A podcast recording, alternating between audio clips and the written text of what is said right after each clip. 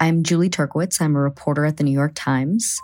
I have been trying to understand changes in migration. So I traveled with photographer Federico Rios to the Darien Gap, this hot, mountainous, 70 mile stretch of jungle straddling the border of Colombia and Panama. We're hiking through a river, just like covered in mud. Many used to think that this route was impassable, but thousands have been risking their lives to pass through the Darien, almost all in the hopes of making it to the United States. We spent nine days hiking through the gap and weeks building trust and relationships with migrants, with smugglers, with migration authorities to even be able to do this reporting.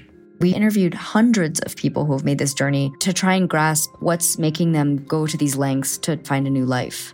New York Times journalists spend time in these places to help you understand what's really happening there. You can support this kind of journalism by subscribing to the New York Times. From the New York Times, I'm Claudine Ebeid McEwen. Here's what you need to know today. We're learning more about the Baltimore plant that recently had to dump 15 million contaminated Johnson & Johnson COVID vaccine doses. An investigation by the Times shows that Emergent Biosolutions, a longtime government contractor, downplayed errors, flouted rules, and showed a pattern of lapses. The partnership was forged eight years ago to ensure that vaccines could be produced quickly in the U.S. in the event of a pandemic. At the start of the COVID pandemic, the factory became the main location for manufacturing both Johnson & Johnson and AstraZeneca COVID-19 vaccines. As of last week, it had produced around 150 million doses. So far, regulators have not allowed a single dose from the factory to be distributed to the public. Now Johnson & Johnson has been put in charge of running operations at the plant, and it's not just the 15 million doses that may have been lost. In addition, 62 million doses are on hold pending review. FDA inspectors are expected to scrutinize the plant before certifying the release of any doses to the public. But Biden administration officials say that they believe the U.S. will have enough vaccines by the end of May for all adults in the U.S. Around the country, schools, businesses, and state politicians are considering the use of vaccine passports. They would be digital, something you could flash on your phone to prove you're vaccinated. The question now is whether this is legal.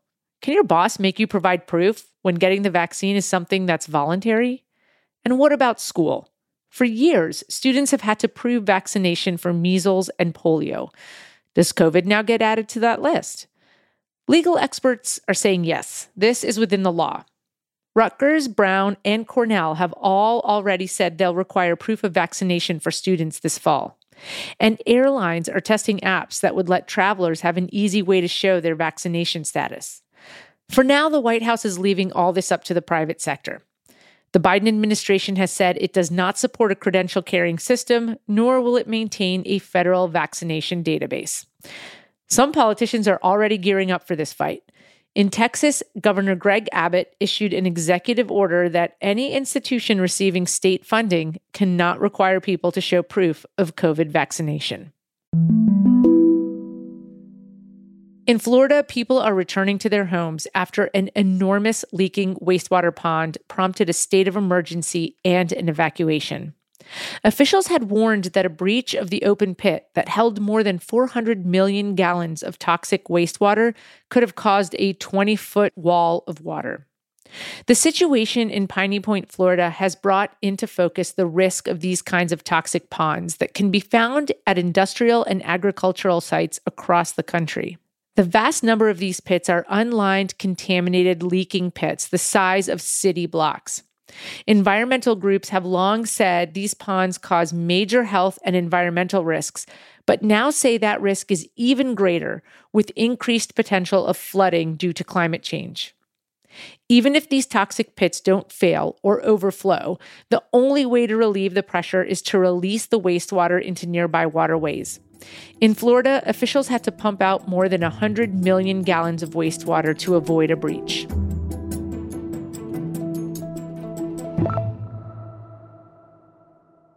That's it for today. I'm Claudine Ebeid McEwen. See you tomorrow.